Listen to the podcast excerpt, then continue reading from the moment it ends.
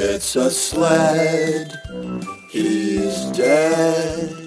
The box contains his wife's head. Veda's his father. They're allergic to water. She's a sister and her daughter. You watched it wrong. Hi everybody, how you doing? This is Wade. And this is Siggy, and you're listening to You Watched It Wrong, and specifically Wacky Races. It's a mini, mini, mini, mini series. Thanks for joining us in our second installment. Well, we're talking about the 1965 film Those Magnificent Men in Their Flying Machines, or How I Flew from London to Paris in 24 5 hours and 11 minutes. That's right. This movie was new to me. I think it was new to Wade. If it's new to you too, hey, uh, we hope you'll stick around and listen to the podcast because, you know, sometimes I like to listen to uh, an episode about a movie I haven't seen and have no intention of seeing because I can follow along while I'm doing the dishes much easier than I can watch the movie. So if that's you, stay with us, please. please. And let me say, of all the movies we've done, this is a great one to, you know, do that with. we we might be able to save you some time there. You know, If it, if if this old movie from the 60s that maybe you heard of might have come into your consciousness and you thought maybe i want to spend oh two two and a half hours watching that uh, you, you know what maybe you could just listen to this instead You know, I'm- no disrespect a lot of work went into this movie a lot of hard work a lot of you know a lot of kudos should be earned but um, uh, me personally i kind of wish i hadn't or maybe you're one of those people out there who love this movie, and there's people out there, in which case uh, you Yeah. can listen along and uh, swear at Wade and I as we tell you uh, why we why we didn't. But hey. We're not just here to uh, to to crash land uh, our our opinions on this movie. We're also talking about how this fits into you know the larger picture of the development of uh, a wacky race subgenre. You know, somehow this is all going to lead up to and beyond Cannonball Run, right? And so like. I think in a lot of ways that starts here more than in it's a mad, mad, mad, mad world, and I, I think that'll be interesting to talk about too. Yeah, I'd agree with that for sure. I think Mad World added the idea of every part being a, I- you know, a famous face to increase the eventness of it, you know, and then also the daring stunts and spectacle of that. And then um, this certainly added in the, um, well, you know what? I don't know if I could even, I can, I don't think I can tell you, but it feels like it's more of a spiritual predecessor to get in ball run. Maybe the sanctioned race aspect of it. Maybe that's what it is. Yeah, we'll get into that. We'll we'll, we'll, we'll talk that. But first, I think we're just going to talk about this movie on its own terms. Uh, like like uh, Wade said at the top, those magnificent men and their flying machines, which got its title from a song that a some studio person's wife had written. Yeah, they, she wrote this. His wife she wrote the song, and I go, "Oh, so she wrote a song?" And they go, "But then they added music to it from the guy who wrote the score." And I'm like, "Oh, so she just pinned some lyrics down." Okay, all right. Yeah, and those lyrics were they go uppity up up, they go down diddy down down. They're like, wow, We're like, that's- okay, well then we got a movie. That's got to be it. That's there's no end of meeting. Like Stop drilling. You've hit oil. yeah, yeah, right. Okay, so It also said, according I think according to Wikipedia, it said this was based on a screenplay called Flying crazy, Crazy. flying crazy. And I'm like, based on a screenplay. So like that was this an existing movie? It was a Or- screenplay. You know, it's a bunch of stack of paper that people type up.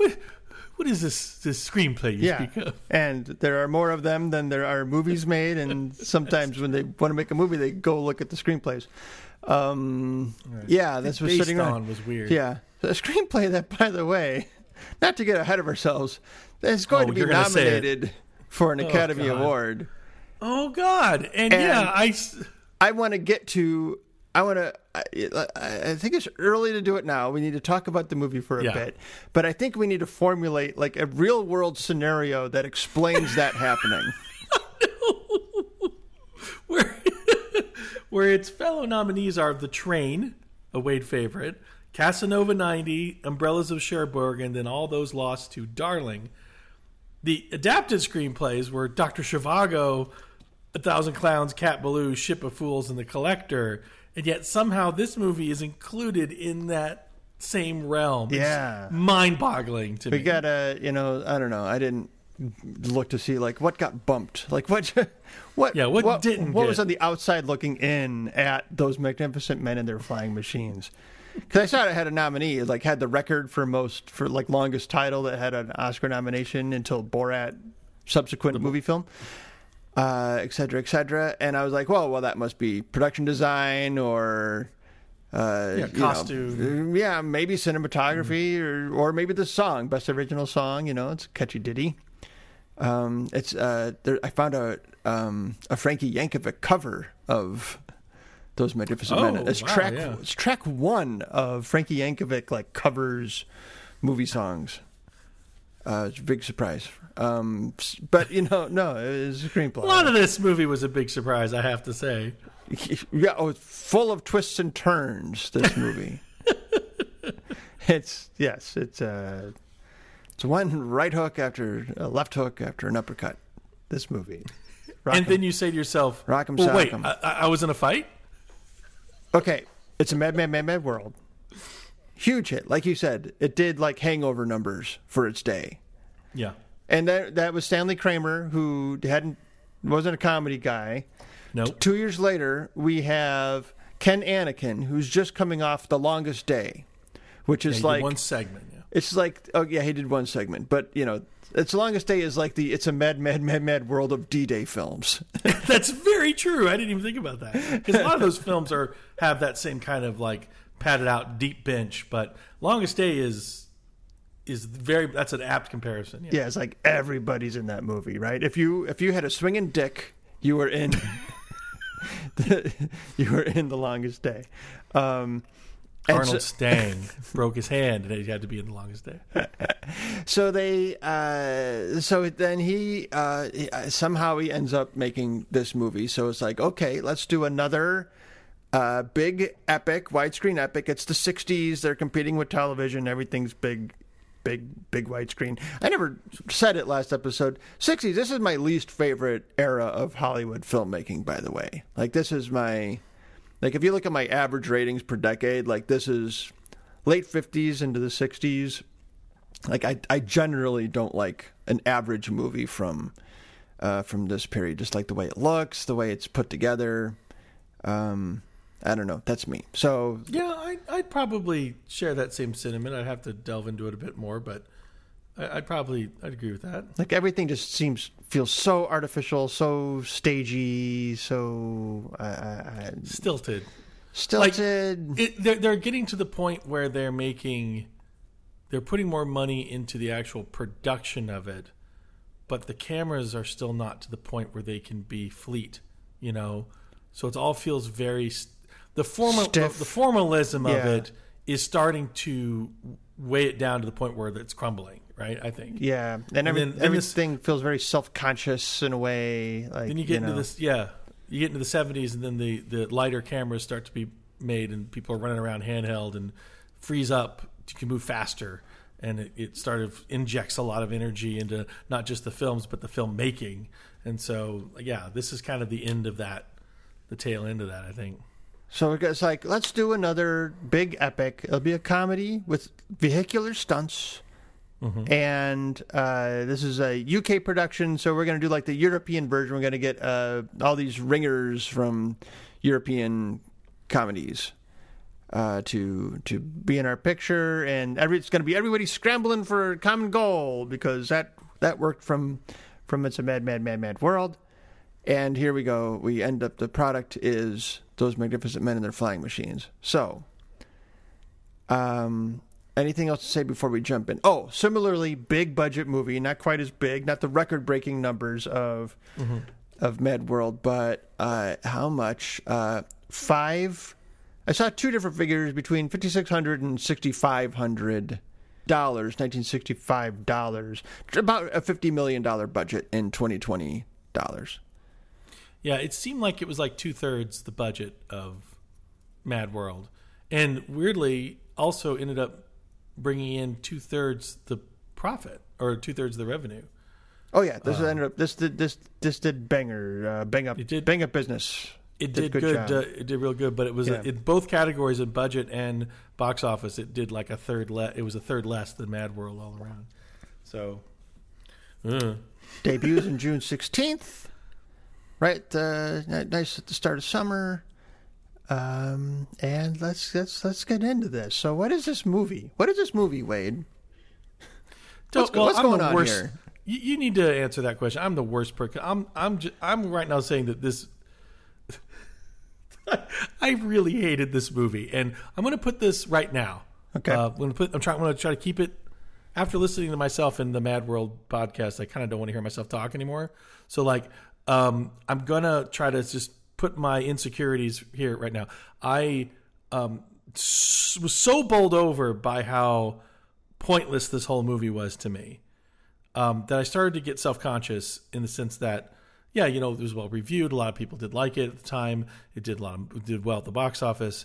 And I'm going, okay, well, I just I got different tastes or whatever. But then I started thinking, well, how? I guess maybe I'm just being incurious about the movie. Like maybe it is what you said it was, which was a British Mad World, right?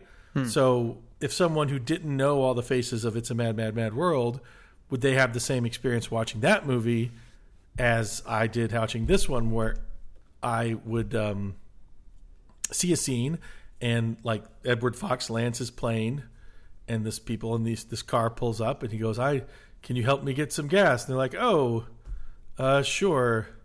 And then the scene's over, and we never see that again.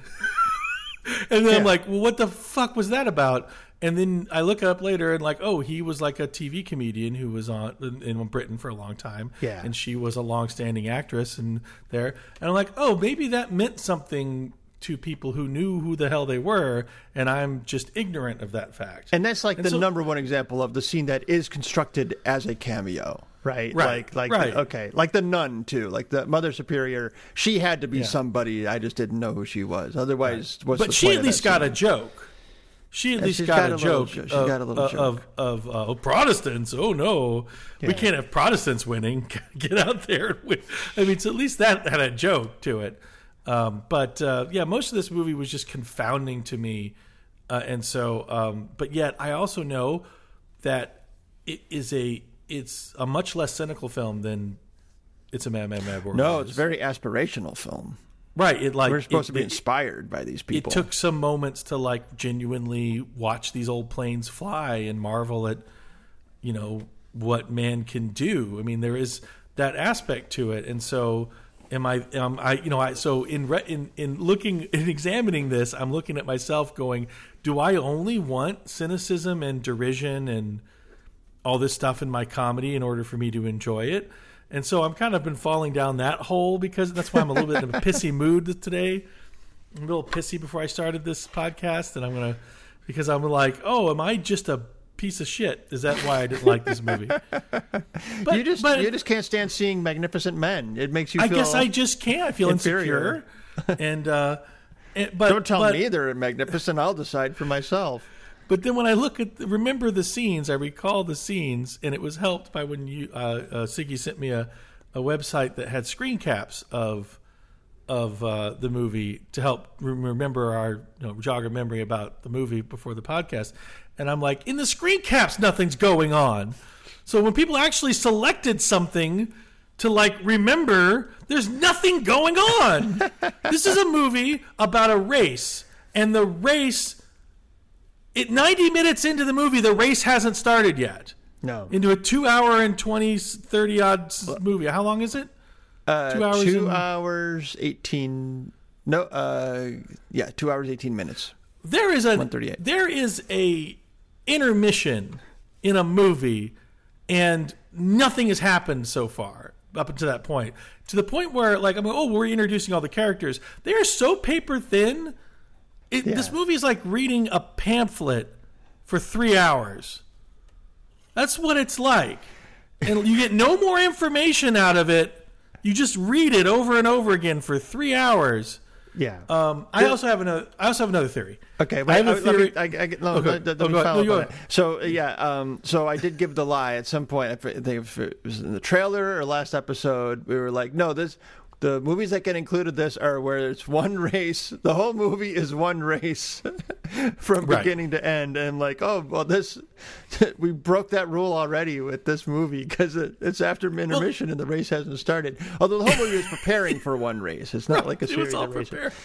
Um, But but I, like- I did realize like the the perfect um, use for this movie. What this movie's good for is like on those Sundays when you have a school project to do or you have like homework to do and you're really Oh, yeah. bored, you can put this movie on, and you can actually concentrate on your project for a while, and then you just look up everyone every once in a while. You won't have missed anything in the movie. Not a thing. And there'll probably be like a cool old timey airplane to like look at for a little bit. Or like, oh look, there's Benny Hill doing one of his three shots in this movie. Yeah, here's here's here's TV comedy stalwart Benny Hill, and he puts on a hat. Not a funny hat. He puts on a hat. Yeah. And that's it. He- he sits. At, he, He's the guy in the tower that gets buzzed. They buzz the tower a couple times. He falls out of his chair. oh yeah, he he does fall out of his chair. I stand corrected. Yeah. but not in a particularly funny way. In a very reasonable. No. Oh, I a mean, plane wing almost hit me. So It's the fact of it. right. It's the fact of it. Yeah. But I uh, but I have a theory about this movie. I have I have a theory that um, it came late in my uh, in my thinking about this movie. I think they shot all of it without Terry Thomas first. And then they it's like he had some scheduling conflict or whatever, so he had to shoot all his at the tail. He was end, working on his the mustache. right? And so then Terry Thomas comes in and starts killing it, and then they're going, "Oh, oh, we I didn't realize we could be funny in this comedy. All the filmmakers start going, maybe we should, maybe we should do more of what Terry Thomas is doing, like in, in our own work. Because let, us put it the way, Terry Thomas is genuinely funny in this movie. He's good. Yeah. He's good. He's He- the on my scorecard. He's the funniest main player. That, that was- Absolutely. oh, uh, hands oh down. wait. Um. Hmm, actually, no. He's number two. I. Um, uh, who, who could possibly be? I won't. I, I won't derail this now. So I'll, I'll, we'll get into. Well, we'll get to Courtney. We'll Courtney's very funny. Courtney. Courtney's had, good. Courtney had my first laugh. Thirty Yeah. minutes into the movie, I had my first laugh. Courtney. He's he's Sir Percy, uh, the sidekick, the stooge He- to Right. Terry Thomas's character. He he Yeah. is. I may, I doubt the originator, but definitely uh, one in a long line of toadies to the main villain, the the Clutcher to the Baron von Automatic, the uh, Peter Falk to Jack Lemmon's Professor Fate in the upcoming Great Race, that sort of thing. Yeah. Excuse me. the Muttley to Snidely Whiplash, which I think is the Yeah. direct direct descendant of. Snidely of- Whiplash is in Dudley Do Right, though, isn't he? Who's the oh one of the wacky uh, races? Dash, uh, um, Dirk Dastardly, right? Dick da- Dirk Dick Dastardly. That's who I was. so yeah, thinking. Muttley. He's, he's exactly. different mustache which comes twirler. up in ni- yeah, which def- comes up in 1968. So this is like you're wondering how all of this, you know, the Hanna Hanna Barbera kind of took what the movies we're watching right now for Yeah. wacky races and Laff-A-Lympics and stuff like that coming up down the road. Well, Wacky Racers is how this Right. miniseries gets its name. exactly. Yeah. And and of course, the 1967's Tom Slick, which is a favorite of mine. So Oh, yeah, um, good theme song on that one. Uh, yeah. So, oh, absolutely, fantastic theme song. Anyway, um, Courtney has my, and I think it's his first line, if I'm not mistaken. Uh, Sir Percy's plane is about to crash, and somebody runs up behind Courtney and goes, "He's about to crash," and Courtney goes, "Yeah." it was it, and I thought, oh, chef's kiss right there because that was not only did that tell me everything I needed to know about Courtney, it told me everything I needed to know about Sir uh, Percy Ware Armitage. yeah. And and there's a little quick sidebar in the upcoming sequel to this movie where Terry Thomas plays his own son from this movie. He doesn't play Percy Ware Armitage. He plays uh, Cuthbert Ware Armitage. Okay. Um, uh, and and and Courtney the actor who plays Courtney doesn't is in the movie at, in the same capacity, but he's not playing a relative of Courtney. He's playing somebody else. Oh. But um, It's not like Alfred it's- inheriting different Batman. right, but it's the same. It's the same dynamic basically. Um, eh, Percy is his name, um, and uh, uh, in that movie, where Armitage is introduced on a golf course, and the guy who runs the golf course comes up and says, uh, uh, "Someone on the another golfer goes." Is there something wrong? And he's like, I'm afraid I have some bad news for Mr. Ware Armitage. And the other golfer goes, Good. and I'm like, yep, that again tells us everything we need to know. Anyhow, but yeah, 30 minutes into this movie, that's where I get my first laugh. It's not a big laugh comedy. movie. It's it's a light No. it's a light humor movie. My, It's a light entertainment. I didn't hate this movie as much as you, but it, it is not a good movie. But No. it, you know, it is it is light fare. the, the, the uh, shitty part of my brain while watching this movie wanted to call you and say, "So Siggy, you, you you still think Mad World didn't need any jokes, or do you think do you think it did that it had to have jokes? Because it's way funnier without jokes than this movie that tries some jokes, or does it? I don't even know. It doesn't. So for those who haven't seen this movie, we promise to help them out. Let me run through Okay. the plot of this movie. Now, by when I say run through the plot, it doesn't mean I'm going to run through everything that happens in this movie. I'm going to describe all the plot points that affect something that happens later in the movie. Yeah, Because most otherwise what we'd be happens has no bearing on the proceedings whatsoever. It's just Otherwise- business. you'd be describing nothing. There's just some comical business. Okay. So here's the Really, here's the plot. comical. It's well, it's an, yeah, yeah. There's All some right, You're, you're much more generous than I am. yeah. It's I mean, it's if it, it's there's not anything else. It's not funny comical necessarily, Except for but- Terry Thomas. He, the reason why he's such a beacon in the movie is because he he uh, he's the only one that holds his character his behavior holds any promise for later. You know. All right, here's the plot. So Patricia Rawnsley wants her beau, uh, Mays, Richard Mays. These are a couple British people. This is in England. Uh, he wants Mays to take her flying. He also would probably like her, like him to kiss her, but he's not going to do that. Even though they're engaged, they're going to be engaged. Okay, so Mays has this idea. He proposes to Patricia's father, Lord Rawnsley, to have an air race, an international air race. It's 1910. Um, we're in an alternate. This is not part of the plot, by the way, but we're in an alternate history of flight where it's an Italian who has the first sustained flight, not the Wright brothers. Is kind of interesting. I have I, I have a theory about why they made that choice, but we'll talk about that later. Okay, so Mays proposes the air race to Lord Rawnsley. Lord Rawnsley agrees. His newspaper puts up the prize invitation race. Mays also asks if he can take Patricia flying because she wants to go flying. Lord Rawnsley refuses. Okay. Plot point. Uh, enter the race, uh, including Sir Percy, who Lord Rawnsley hates. That actually doesn't matter. So forget I mentioned that. It doesn't matter. Sir Percy enters the race. Okay. They practice. They practice for a long time. Flying. Orville Newton meets, uh, he's a cowboy.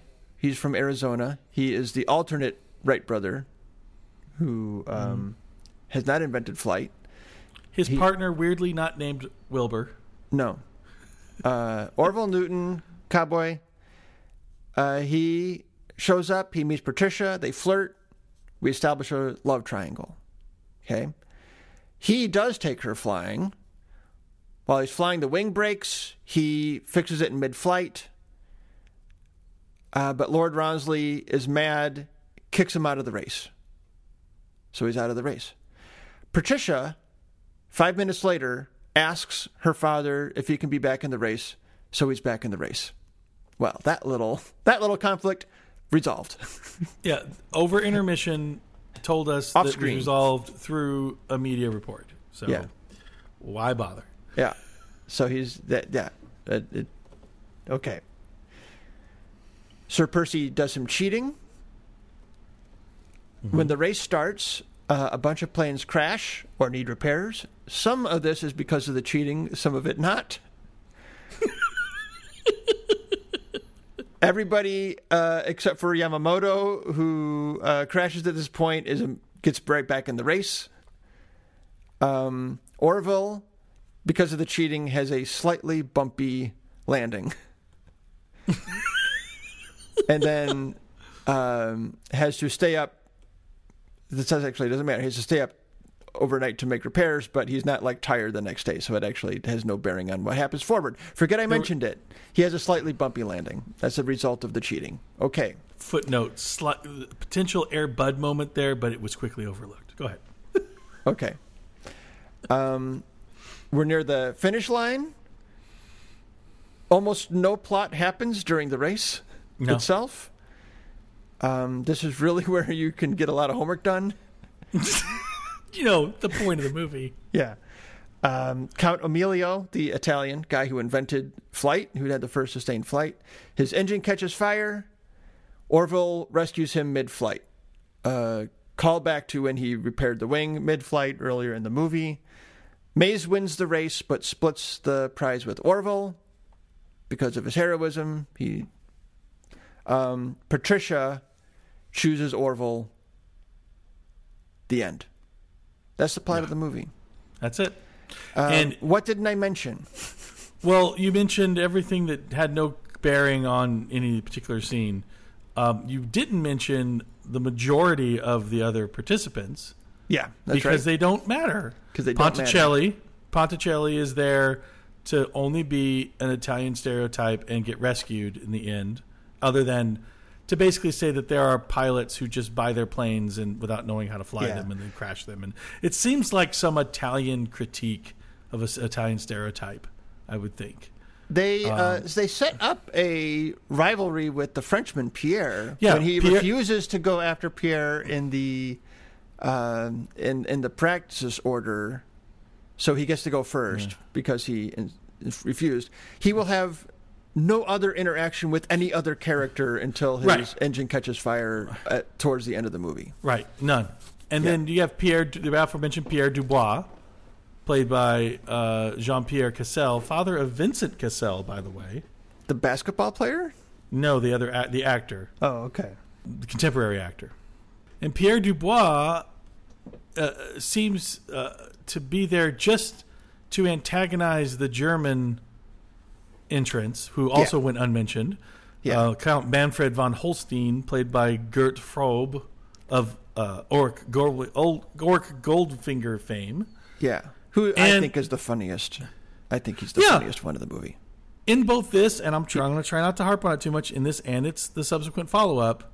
Gert Frobe is doing a lot of subtle acting work underneath the broad strokes of his performance. Well, this movie's only broad strokes. It's only broad strokes. Yeah. So he's asked to do these broad strokes things, but he's actually doing some pretty good work, and it's really masked only because he's consistently ADR'd with, I believe, someone else's voice. That's what happened in Goldfinger. Yeah, he's And it's dubbed. what happened in.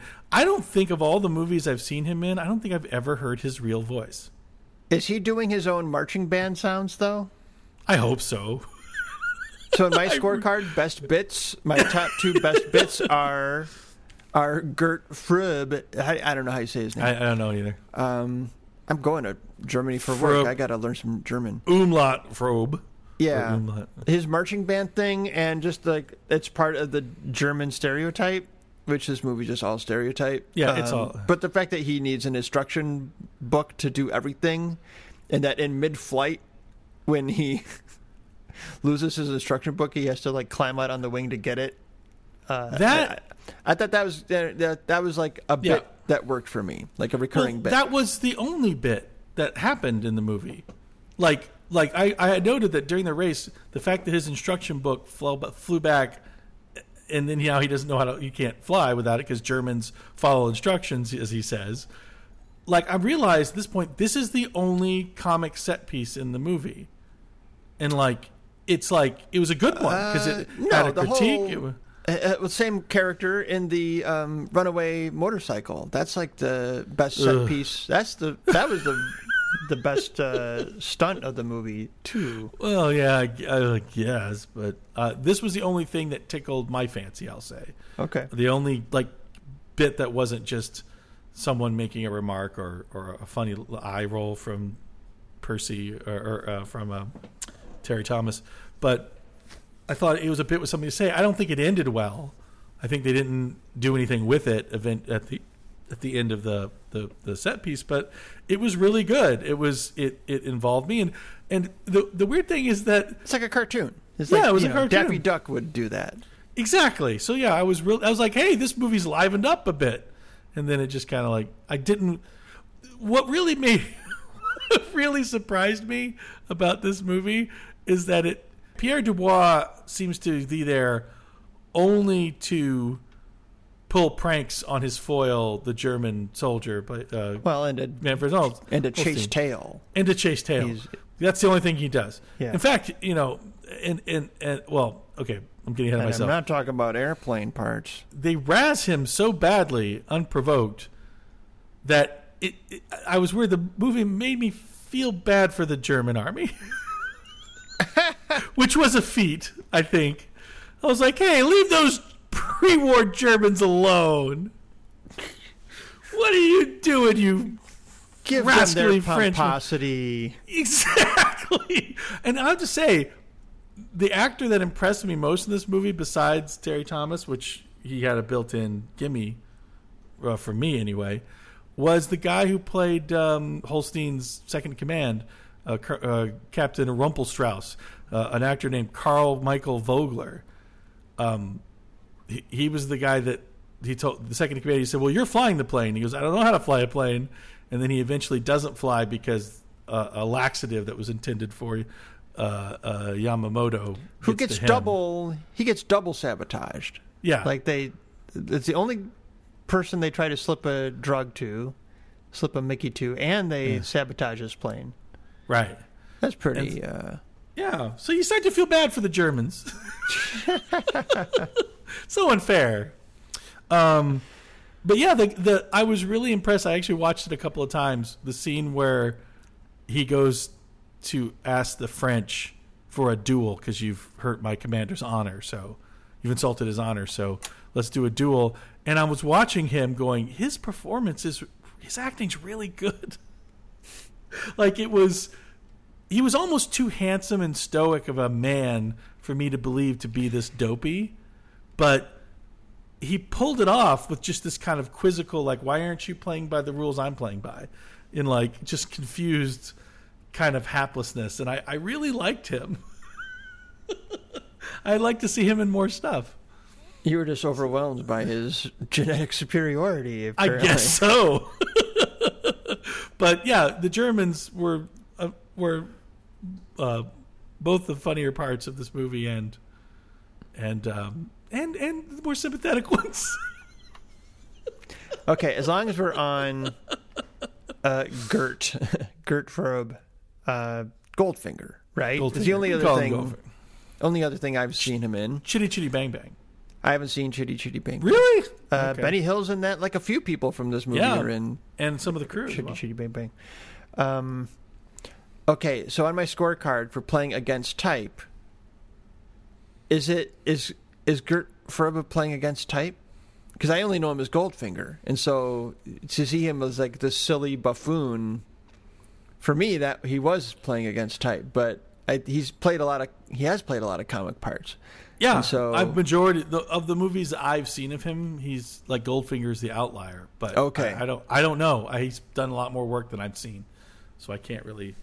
He's the Leslie Nielsen of of this.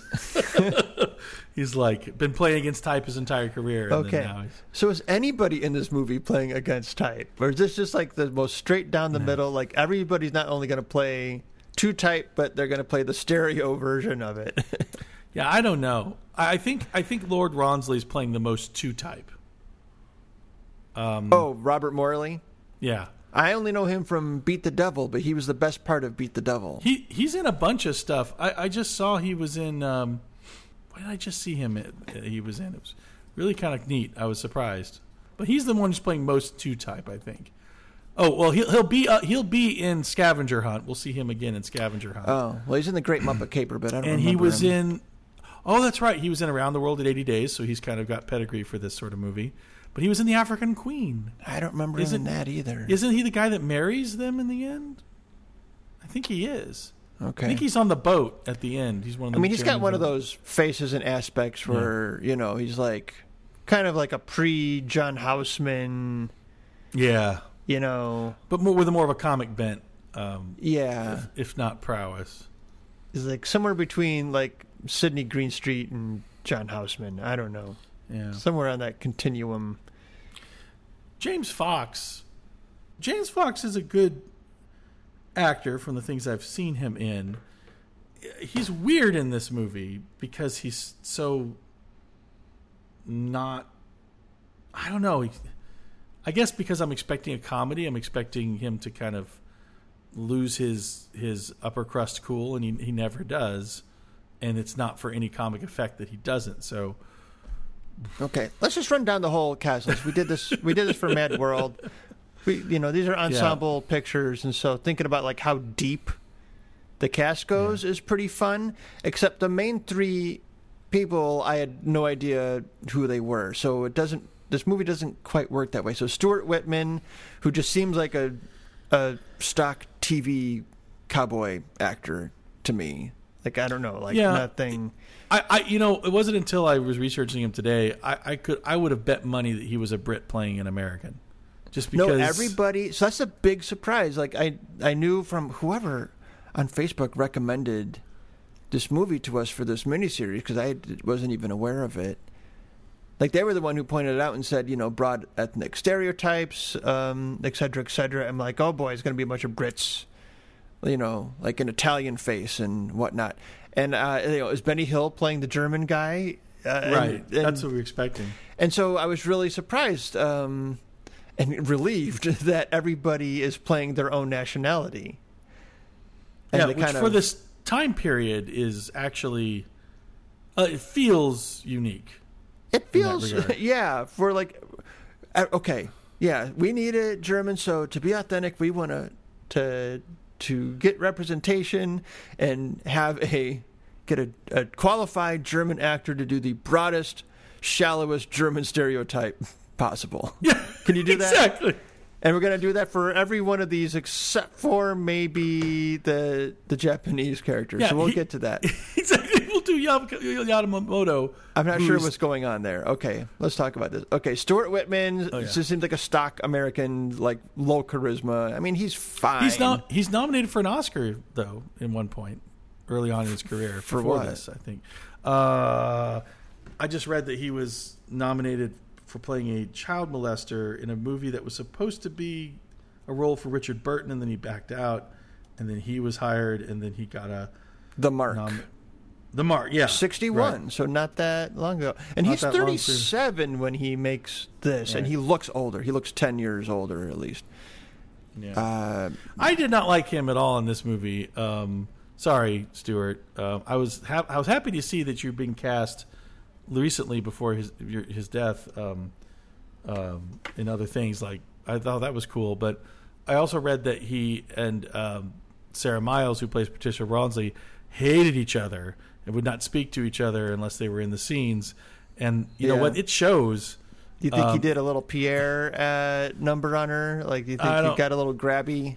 And the I, I have no idea. I wouldn't be put. I wouldn't be surprised. All I know is that when they cited it, they cited that he's a married man, although he was div- he was uh, divorced in '66.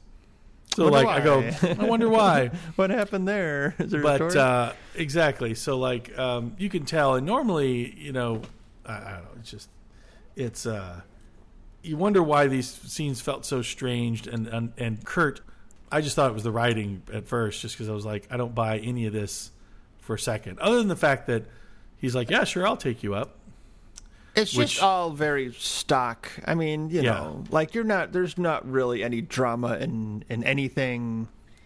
It's just like complete like paint by numbers Totally. storytelling with you know, which uh, which is yeah. so weird to me. And I think this is why I hate why I had a visceral reaction to this movie.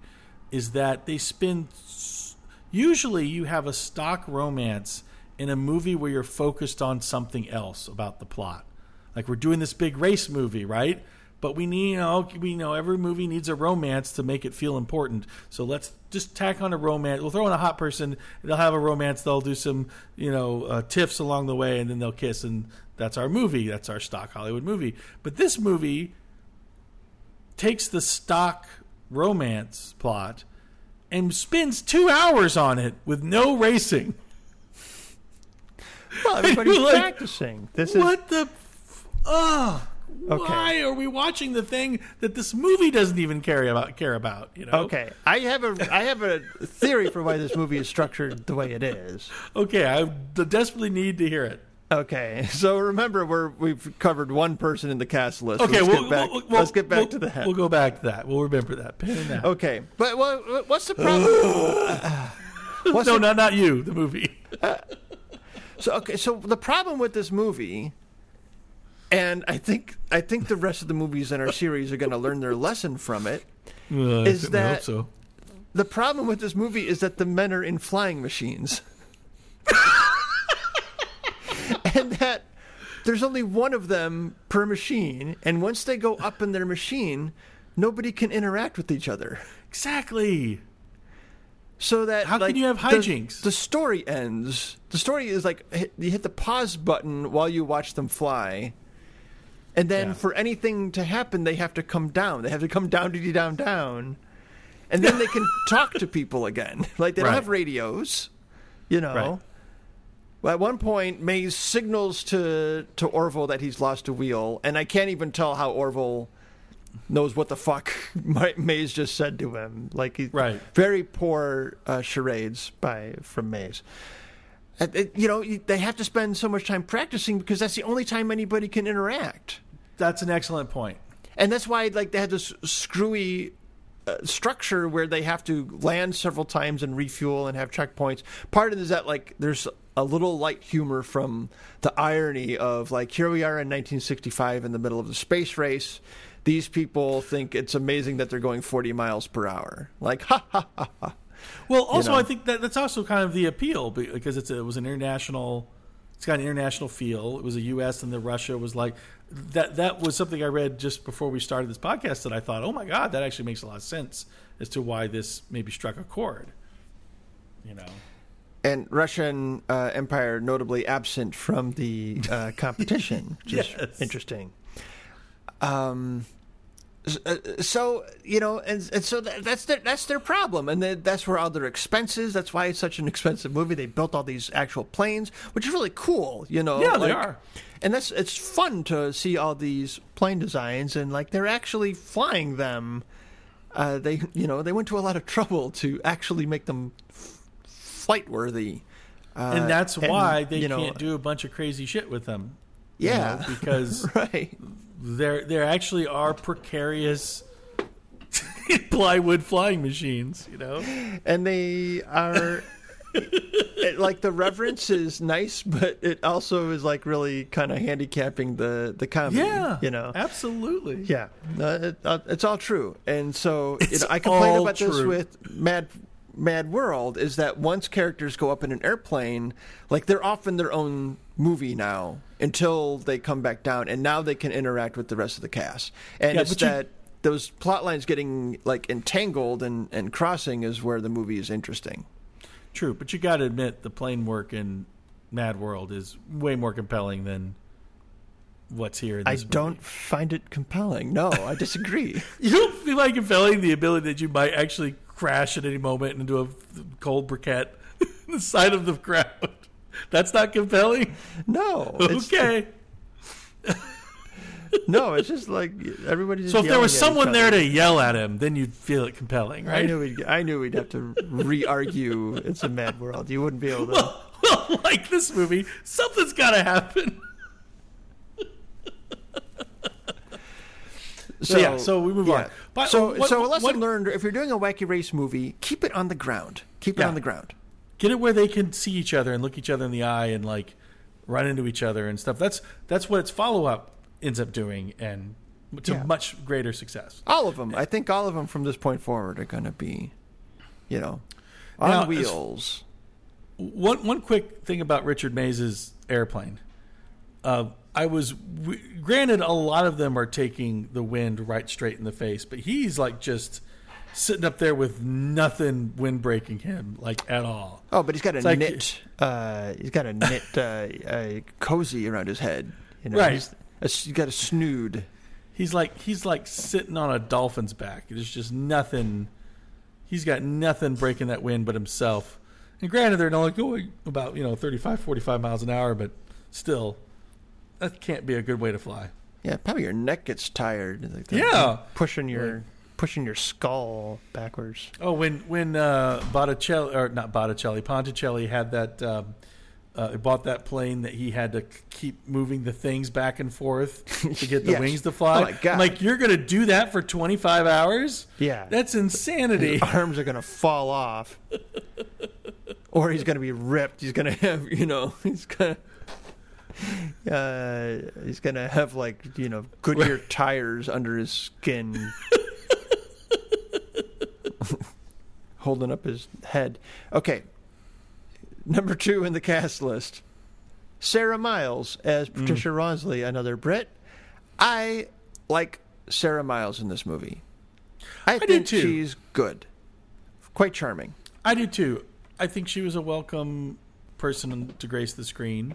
I think the intent of a lot of the um, writing for her was progressive and in good faith, and a, but a lot of the there was a lot of remaining residual sexism that just kind of holds it all down, holds it down. Still, Yeah. Okay. It's like Let's like, talk about this. I'm telling Yes. you, I'm telling you, skirts being pulled off must have been an epidemic at that time period.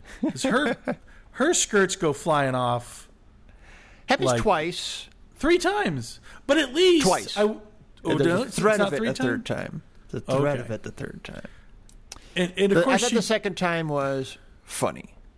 Just like just like just the way it just happened. Like, oh, haha, Yeah. we did it again. Recurring bit. Okay. and she never covers herself, even though she's got like a full on like pantaloons and stuff, and full on uh, uh, another dress worth of underwear down there, you know. Um, but still, she doesn't like act like this is inappropriate, other than her just being it's the indignity. But I will say this is one of the few bits that pi- that actually closes. It pays off when he has to take his pants off, yeah. or his pants his pants fall down when he has to take his belt off to to fix the plane, and then he's pantsless in front His of her. pants I was like, down. hey, finally something comes full circle. Okay. I got a whole take on this. Wait, well, so right. let, let's let's rewind. Okay, so Patricia's whole th- deal is she starts the movie. She's like spunky. She's riding a motorcycle. She's like, I understand your Yeah. plane at least as well as you do, Mays. You you stiff. You you sexless British corpse of a man. you know. Yeah, she's like, the first character we we meet, right? She's Yeah. like the first. She feels like well, she's no, going Red to be Skelton the as Neanderthal Oh, man right, Red is the first. We didn't talk about. Well, we'll get down to him. uh, for okay. good reason. So, um, okay, she's riding a motorcycle, not side saddle, by the way. She's straddling that sucker Oh yeah, because she. she. God damn it, she's alive. She's in. She's the 1910 version of a liberated woman, and Right. I, I thought it was a um, a well conceived gag that like Mel Brooks knew how to do, and um, Annakin, the, our director here, does not. When she's hiding the motorcycle, and then she reappears, and now she's dressed like in formal attire to be presentable to her father, and Mays is like, "Oh, you actually look like a girl," but it, like it doesn't really register that she changed clothes really fast. Like it's not blocked right. Like the editing is that Yeah, I didn't you even know. know. Yeah, Like it's exactly the kind of gag that Mel Brooks would nail. the you know- Ah, I feel refreshed. Yeah. like he would know how to put that gag together. And Right, exactly. like Annakin just doesn't doesn't really know how to use the camera to sell a joke. Like he really doesn't. No. So she gets a ride. She has to hide her motorcycle in the shed because her father doesn't know about it because he's you know he's not progressive, right? He's he's very stuffy, Stuffy. and stiff and and British. Uh, he is a British stereotype, just like Right. Mays is. So she sticks it in a shed. When she opens the shed door, you see uh, "Vote for Women." She's a suffragette, right? Right. And uh, we're going to talk about this more next episode. But there's this whole thing where uh, 1964, Mary Poppins period piece, 1965, uh, those Magnificent Men period piece. They have this like, hey, let's uh, the the women's uh, you know lib is like movement is like starting to ramp up. It's really going to get bigger in the 70s, but it's like starting now in the 60s. Sexual revolution is well underway. Civil Uh, rights and- movement's on the way. uh, yeah, uh, swinging, swinging sixties, and so like let's let's like, you know, let's have a historical rhyme with the suffragette movement and Exactly. different movies, uh, like treat that is is interesting. I think in this Yeah, one, you know, in Mary Poppins, it's ridiculed. It's like this silly hobby that Mrs. Banks has that she needs to discard so she can take care of her kids properly, right? Right. Well, if you, and according to, to if you if you take on face what Saving Mr. Banks says, then that's P.L. Travers's hang up. That the, in the books Mary Poppins, there's no suffragette aspect to it. Okay. It's just like you have a nanny. That's just what it is. And the writers of the the my favorite scene in Saving Mr. Banks is the writers' room where Emma Thompson is like going, "Why is this mother in all this silly suffragette stuff?" And B.J. Novak's like, "Because we need to give a reason why she wasn't parenting her kids." Mm. And like just angrily, are you, are you saying she's a bad mother? And he's like, "Yes, I am. Why isn't she there?" And like, it, it's the best scene in the movie. And if the whole movie had been like that, I'd call it one of the greatest movies I'd ever seen. Which is one reason why I Of wanted cinema. well, well, I, one of the reasons why I wanted to, to have it, uh, do it as an episode on the show, um, 'cause that scene is awesome, and so it's so that was an interjection into this into the Mary Poppins story that wasn't there before, and um, and so yeah, it's really neat to see how all these movies handle it for to have their own vis- reasons, and also to see, like I said before, the residual hangups they still have, like the Dubois thing of, I, you know, I actually thought it was a pretty neat. It would be a, a potentially funny bit, which apparently was Zanuck's idea, uh, to have uh, Irina Demick. Is that her name? I think. Like basically yeah. be this. Be no, I'm my name's Xanax Brigitte. mistress. and then the next time he's like, "Oh no, I'm Yvette," and "No, I'm Betsy," and "No, I'm like like that." But what's so weird is that there's no one. There's no idea that. Oh, wait, are they different people, or is she just lying? and then it's a, is this a game or, or whatever, or what is this? But the fact that he just keeps coming up to them and slapping him on the butt, and then they take she takes his arm. It's it's infuriating. Maybe it's like a kink. You know, it's like this kinky thing where she always pretends like she's a stranger. Now So that would can- make sense. So he can pick her up. And then that horrible scene where he, where Dubois is in the lead and can pretty much, you sit there and say this is a commentary on the, uh, a stereotype commentary on the French, I guess, because everything Well, in this yeah. movie is basically just, hey, aren't other nationalities stupid? French are amorous and yeah. It's like we're gonna, I'm gonna land my plane and give up my lead, uh, because I have the opportunity to, to to to literally take someone who another man is having is having sex with, to send him off so A- I can have sex with a her. literal roll in the hay. Yeah. Yeah, it's just like, oh, I'm just, Hey, French be Frenchin. I know it was, it was really, I don't know that part, those that really stomach churned me. the fact that never mind. The fact- uh, I don't know. I don't know where I want to go. Um, okay. Well, just just the fact that it was a thing where like everywhere he goes, it's like you, I can just take you, and you, and you'll Yeah. be fine with it. It's like Pepe You know? Le Pew, you know. It's like it, uh, Except, but if the if the cat was willing, oh what I yeah, mean? no, and uh, you know, well, he yeah. I mean, uh, uh, what's his name's uh, daughter is willing. That was that was uh, not the nicest little gag in this movie. Is when I among Sir Percy's oh. villainy is that he is occupying Pierre by getting him to sleep with his sidekick's daughter. Oh man, that that was the. I had a big laugh at that, and I immediately felt terrible. because it was so unexpected and so well done.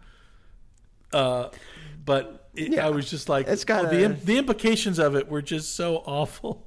Yeah. The joke My being, daughter's virtuous. Like, I'm gonna, I'm gonna, I'm Not going is, to, uh, was. I'm going to, uh, I'm going to have him set him up with a, a, a lady who would be very well, uh, that might distract, that will distract him. He's like, oh, oh, oh, I bet, oh, I bet she's a bit of all right, eh, governor? And he's like, well, you should know she's your daughter.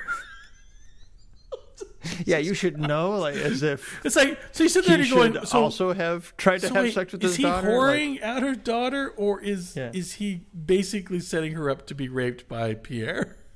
Which is just like just all kinds of nasty. Well, I don't know if Pierre's the, I you know I I think in the world of the movie, a woman, it is impossible for a woman to resist Pierre.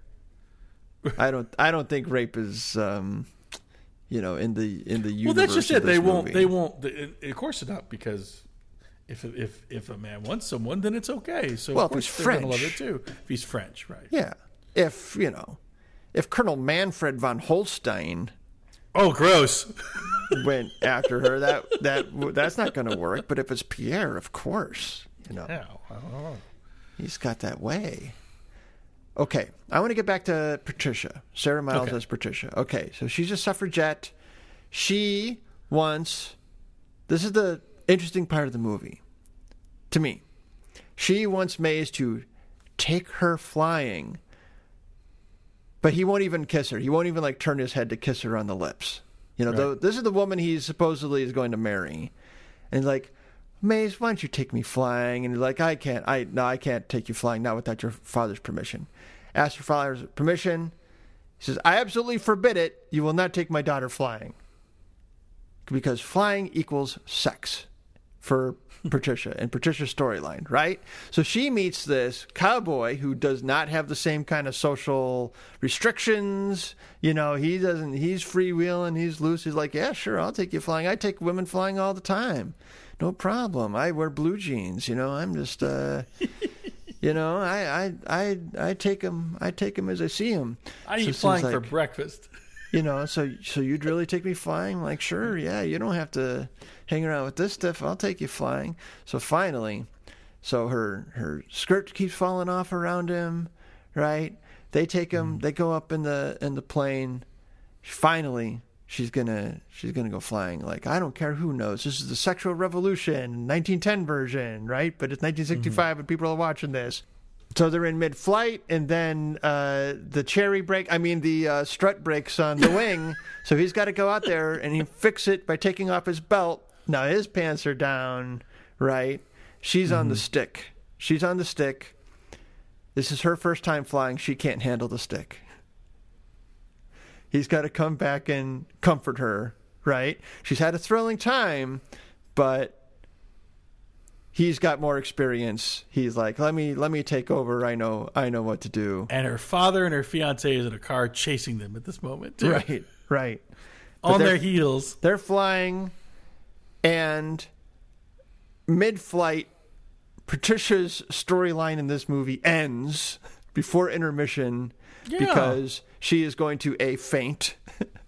moment of casual is that moment of casual sexism or mo- mo- moment of overt sexism? Is that when she's like realized her dream?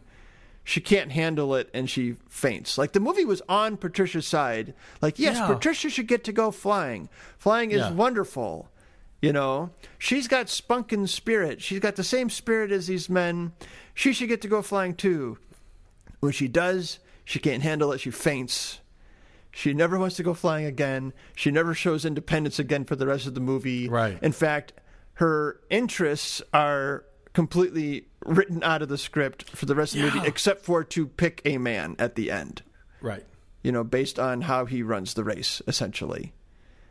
Uh, and that's like for me, like the tragedy of this movie is just how Yeah, she's she's abandoned as a concept, as a as a you know, uh, except to except to love Orville. I'm glad you brought that up because that is infuriating. That was a huge like because yeah, the whole time you're the most interesting thing in it besides Terry Thomas is her, and then yeah, it's over. And I was struck by, and I made a very angry note about it. I was struck by, and, and it seems to be par for the course in this movie, but mainly in this aspect. The whole thing, she's like, I want to go, I want to go flying, I want to go flying, I want to go flying. And then the movie takes absolutely no moment in the moment of her taking off. You know, the moment of anticipation, the moment of like, I'm going to get to fly. I'm flying. I'm flying. I'm flying. I'm flying. They, they just cut and she's doing it. And you're like, what about the buildup of like, not, not, not just the, the, the sexual um, uh, allegory, but just the moment of like this meant a lot to her and she's getting to do it. There's like no empathy or uh, to be had with a fem- with the female character. We're just all with the men who are going, no, no, stop, don't take my daughter up. She And never gets her just- close up. She never gets her close up, and Yeah. then. Um, like uh, uh, I'm for sure is all too common because you know good sex begets more sex, right? For you know, or you know that, that she's like, well, I don't want anything to do with it anymore. I'm sati- either satiated or it's too much for me, so no. So it's Yeah. like, come on, I'll just watch. I'll just watch for now. so, uh, so yeah, it was infuriating. It just drops her, and then like, oh, so you mean I gotta follow the rest of these Nimrods the rest of this movie? You know, it was a real disappointment. yeah. Oh, they did the same thing with just the race in general. The uh, it they, they like they don't do like the the the waiting for the starter pistol or the everyone lined up and like waiting to run or waiting to uh, start your engines. None of that. They just go like, okay, now they're racing, and you're like, ah. okay. Uh, no, there's a flag, right? Because there's the bit where he says, "Oh no," and I want the race to start. I'll wave my handkerchief, and then someone sees that and they wave the flag. And Oh right. the first guy takes there's that. off before he's supposed to, and yeah, but they it's like a time trial thing, so they take off one at a time, and there's no like starting line because that would have been too hard There's to a- film. There was there was no sensuousness to that, you know, to like that feeling of putting you there anticipation. Yeah. of of yeah. So like which when I they're taking off, that's when the music is kind of soaring, and Yeah. uh, you know that's inspiration. Like, oh, isn't it beautiful? But that it was critical in in aligning with that character with Patricia's like realization of what she's always wanted to fly, and I it just made me mad. Yeah. okay, third build. By the way, she she might she might very well be the prototype for Nancy Allen's role in 1941. You know, 1941 remember. is like a spiritual successor to these movies without being a wacky race movie. I agree. Um, it's kind of a shame. Like we have to give a sidebar to it when we get to to that point in our timeline. Yeah. Okay, James Fox, third build. James Fox, another person I've never heard of. Uh, so not much star power at the top of the the bill. Okay, get down to Alberto Sordi, a non-character in this movie. He's the inventor of flight, but he has zero interaction with any other character except for his engine will catch on fire and he will hold on to Orville's uh, plane uh, at the end. He makes a lot of babies with his wife because um, his Vatican II hasn't happened yet, right? So they can't use birth control. He's Catholic. That's like there's a gag based around that. It's a stereotype, right? He uh, is, you know, he's from a bunch of Fellini movies. I've seen him in I Vitelloni. I've seen him in The White Sheik. I saw those movies uh, almost 30 years ago in my college course on Italian neorealism. I don't remember. Uh, I kind of, I, maybe I kind of remember him from those movies. I don't know. He was a star in Italy. Uh, White Sheik is a that's a straight up comedy, comedy role. He's the lead. Uh, so it's interesting they got him and then gave him no comedic business to do. okay, Robert Morley, kind of a he's kind of a ringer as Yeah. Lord Rawnsley. He's really good. Is he playing straight?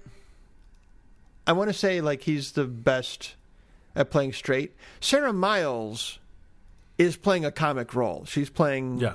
you know, so she's not playing straight. Robert Morley is kind of playing straight, even though he's just kind of a funny His- screen his- presence. Yeah, his pomposity is supposed to be a, a, a subject of ridicule, but he's more or less playing it straight. Yeah, I think he might be picked for playing it straight. I don't know if he's not playing it straight, and if um, Yojiro Ishihara is the only other mo- person in this movie playing it straight. I think. I don't know. Yeah, Not a lot to choose from for straight players in this movie. Okay.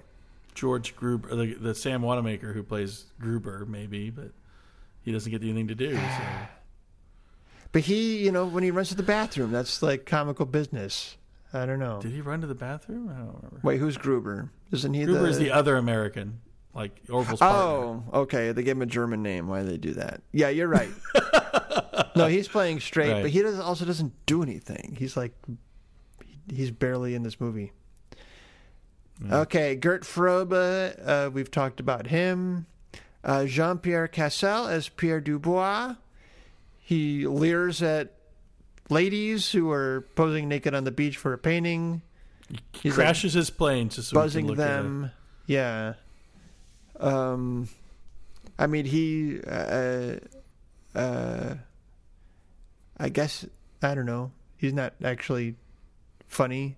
It's kind. He's kind of funny when he's razzing uh, the Germans, and I did like the like the one like comic set piece that worked for me was the duel in the balloons. It has nothing to do with anything,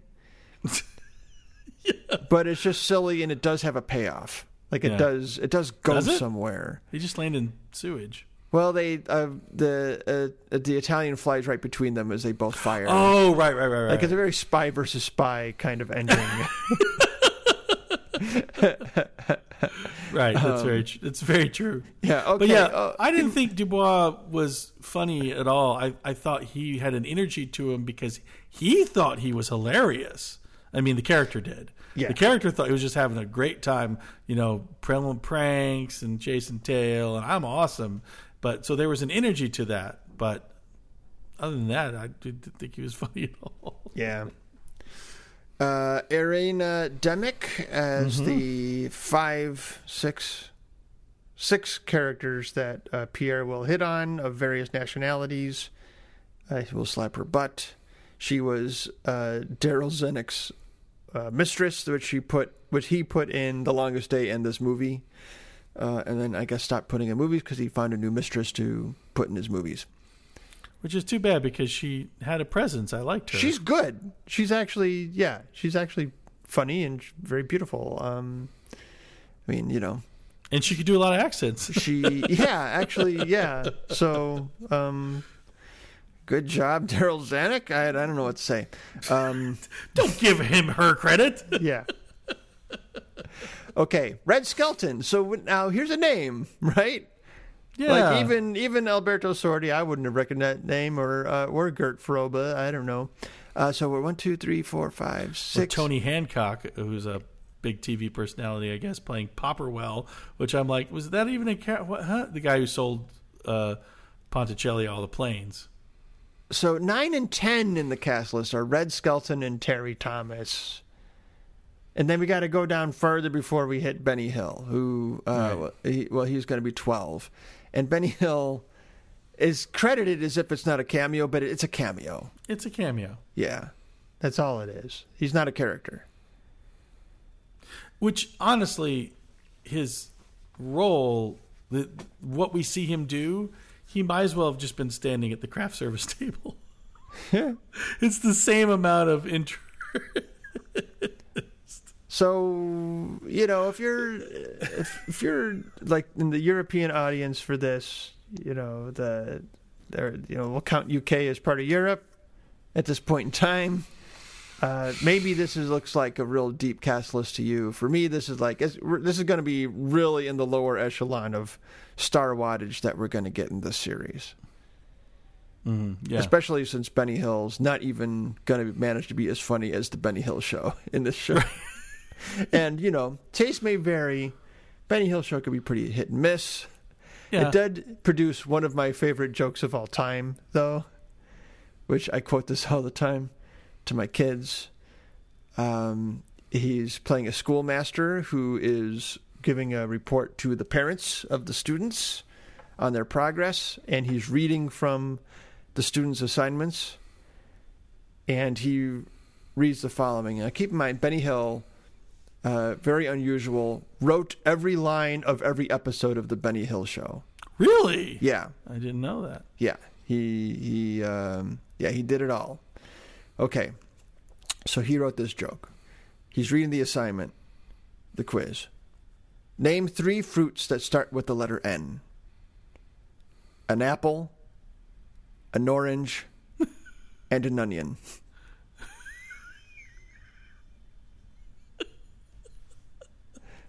Which, for my money, is a perfectly constructed joke. I'm trying to. I'm still trying to wrap my head. Okay, wait a second. I'm still trying to wrap around why it's funny, because he says and he's. It begins Okay. with an in. And so you think nectarine, And you know, Right. But Yeah, no, but so- an apple. So it's like, oh, it's a grammar joke. The- and then he says, then he lists something that's not a fruit. then he says, yeah, then he says an orange. And then you're thinking, onion. okay, what other fruit starts with the vowel that could complete this? And he says an onion. So not only did so that they made two mistakes, you know, it's, it's just you know, it's got it's like Yeah, a, it's got, a got it all. It It's zigs it all. and then it zags. I wanted to make sure I didn't misunderstand. Wasn't reaping the full joke meat from that that's a that's a that good humor nut. That's a, that's a good little joke. yeah. So, you know, but then he like ripped uh, skirt off. Uh, when the skirts are ripped off in this movie, it's funnier than when it happens on the Benny Hill show. Yeah, unfortunately, whenever I think of the Benny Hill show, I only think of this one sight gag, which I have trouble with because I don't. It's not tasteful, but it's it did surprise me, and it was a bit where Benny Hill's at this highfalutin dinner, uh, like like cocktail party, there's like charcuterie or stuff laying around, and he get picks up, and he there's a woman, a big busty woman in a evening gown with her cleavage showing and um, he picks up a grape and he squeezes it too hard and it jumps out of his fingers. And you show a close up of what you believe to be cleavage and the grape lands in it. And he and it cuts back to Benny Hill and he's like oh oh. So you, you close up on him he creeps over and then you see the grape close up again and Benny Hill's reaching in to get it and it pans out and it's not cleavage at all it's a woman's butt.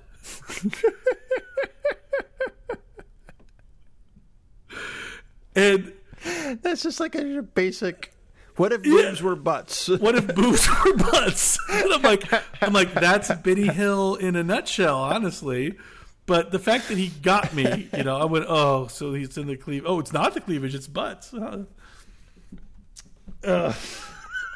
Butts are funny. they just are. just surprised me. That's all. That's and that's what comedy is. Surprise. Speaking of surprises. I was yeah, exactly onion. I was surprised that I liked that McDougal, the Scottish pilot, who eh, could not be in this movie. Boy, they took matter. forever to pay that one off. Like, no, isn't your plane backwards? Like, no, no, no. It's just, it's forwards. It's forwards. And then you Yeah. watch them all take off. And like, we didn't get to see the Scottish guy take Oh, off. I that wasn't the Scottish guy though. That wasn't. The, he just said one of them's in Scotland, and it was uh, that was Papa Maker. That was the the guy who made all the planes, sold all the planes, and he was flying a plane backward, and it was going to Scotland. Oh, I so it wasn't was even the Scottish who guy. going- yeah, see who who who, can, who knows? They didn't do anything. But the Scottish guy was the one who had the dog that said a sign around his neck saying, "I am the first dog to Oh, fly." That's right. I don't know why I thought that was funny, but I did. That- that's, right. That's right. It should have said, "P.S. Uh, I also wrote this sign." or someone wrote this sign for me. Okay, can I make another observation about this movie? Oh, please! I'll just complain if you don't. Okay. So we said it was interesting and surprising that all of the nationalities are played by people from their own country, right?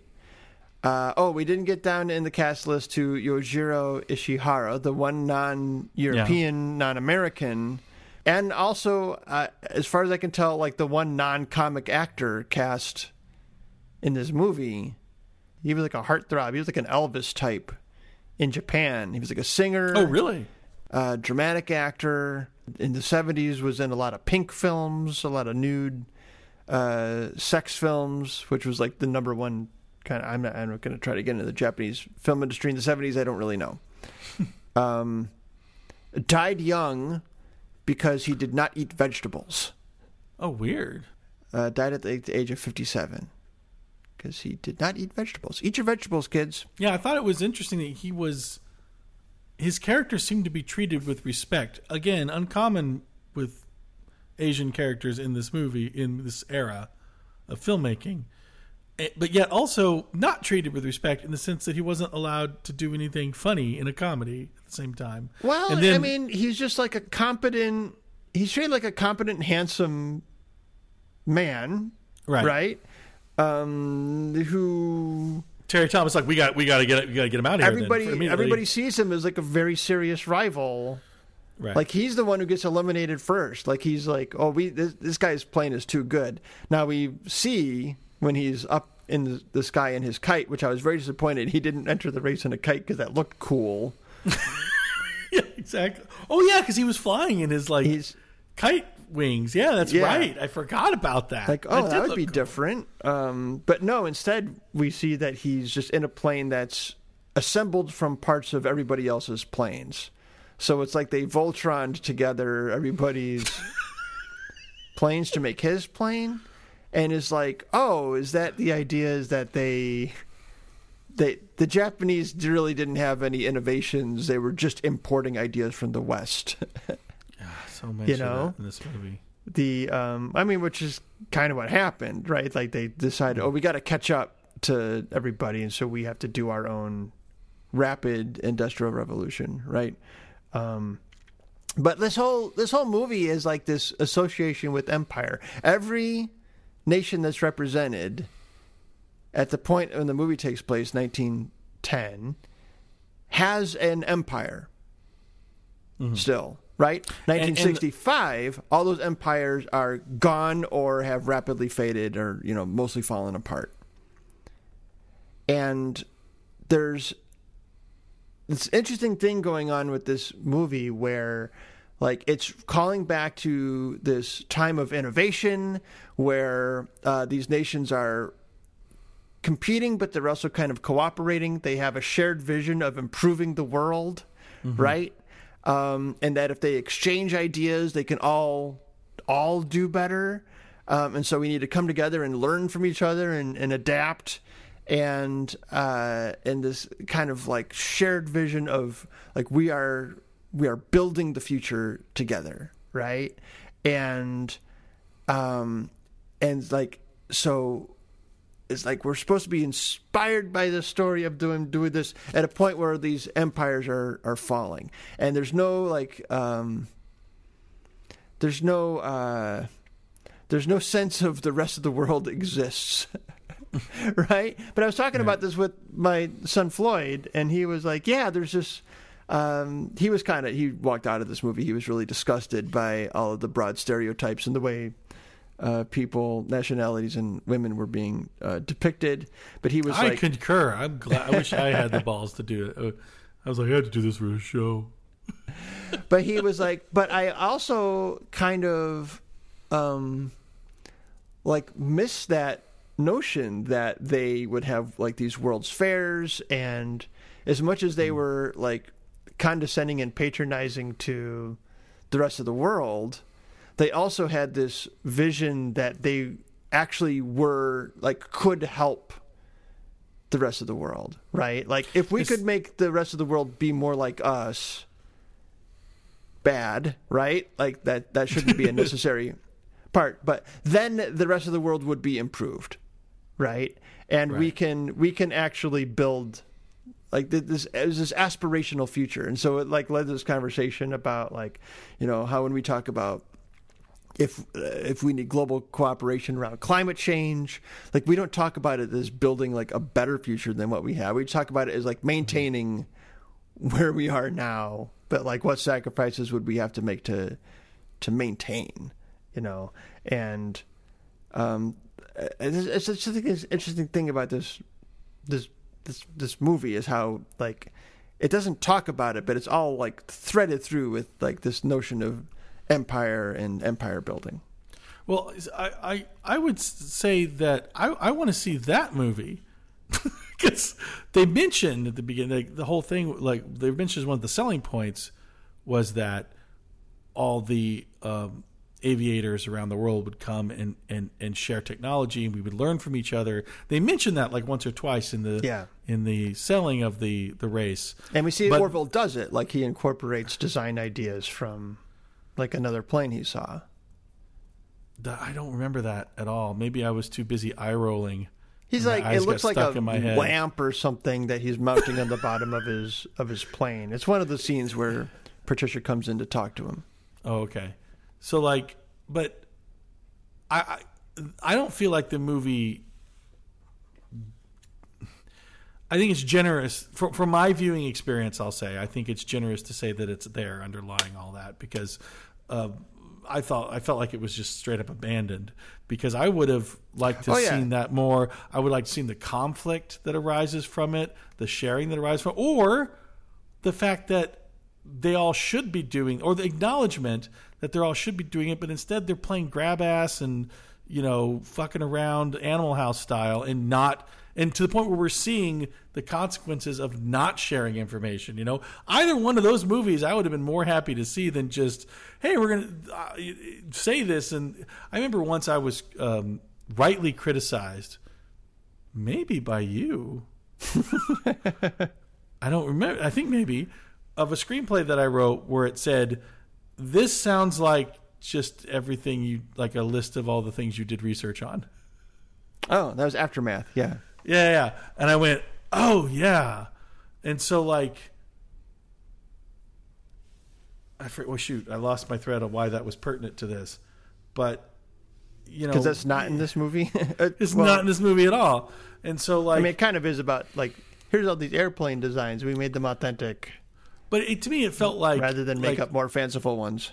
it felt like the seeds of like all these empires that are here in the movie gone now if, if any of that had any resonance it fell away when they just started going oh germans be like and uh, frenchmen be like and italians be like you're like oh jesus christ No, it absolutely ends up having nothing to do with anything. It's just exactly it has nothing to do with anything it's but it's about how the story is constituted. Like who is who is here and who is not. Right? yes i in see this yeah. race. You know?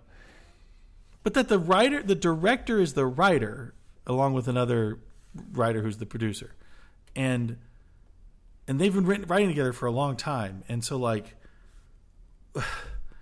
like they put it together for a reason, and then none of it, like none of it comes through. It's just it's about nothing. I mean, even to the point where like Terry Thomas as the resident um, mischievous Loki, the who the Loki who's not good at even good at being Loki, They rarely are. you know, um, comes in and like Even like Loki is usually not good at being Loki. his comeuppance in the movie comes. I don't know what why I I, I hated that the fact that the end of his storyline wasn't part of the culmination of the movie. Oh yeah. Did you notice when I read my plot outline? Sir Percy cheats is the last time he is mentioned because Yes, exactly. his cheating doesn't matter. It doesn't come back to bite him. It even goes except for the people who uh, were out of the race because of it, like uh, Yamamoto. Yeah, it No, affects it him. even doesn't affect no one. No. So Sir Percy at one point rides across the channel on a boat. Right. And the effect this has is he has to get his feet wet because he gets let out in high tide.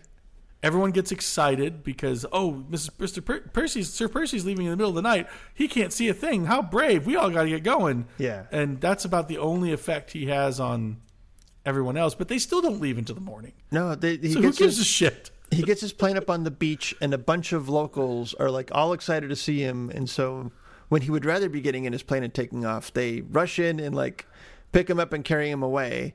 And this has consequences because nothing. The next time we see him, he's Yeah. up in the air. Like it didn't. The delay Yeah, didn't it- matter. What? Uh, Yeah, it, it's of no consequence. It's, it's of not. no consequence. It's not funny, and it's not a plot. It doesn't advance the plot. It doesn't do anything. Um, and when he crashes, it has has nothing to do. It's not like comeuppance because oh, one of his schemes backfired on him. It's like no, it's something that could have happened to anybody. He just gets right. he gets lost in choo choo smoke. He lands on the tra- plane. lands on the train. His plane gets smashed in a tunnel. to yell at a train engineer to stop the train. Two cars up. Yeah, turn this train around. He didn't say that. Ah. And then the uh, when Patricia chooses Orville as the man she wants, at that moment, at the end of the movie, when she does that, Oh, this is a cool moment. I realized I didn't give two shits. It doesn't. No, you don't. I didn't give two shits about any of them. But okay, before we get to the cool moment, I just want to point out: so Sir Percy cheats has no effect on anything. The main center of the romance, I didn't give two shits before they came together and after they Yeah, resolved. but that's true of West Side Story. and That's this movie was nominated for best original screenplay.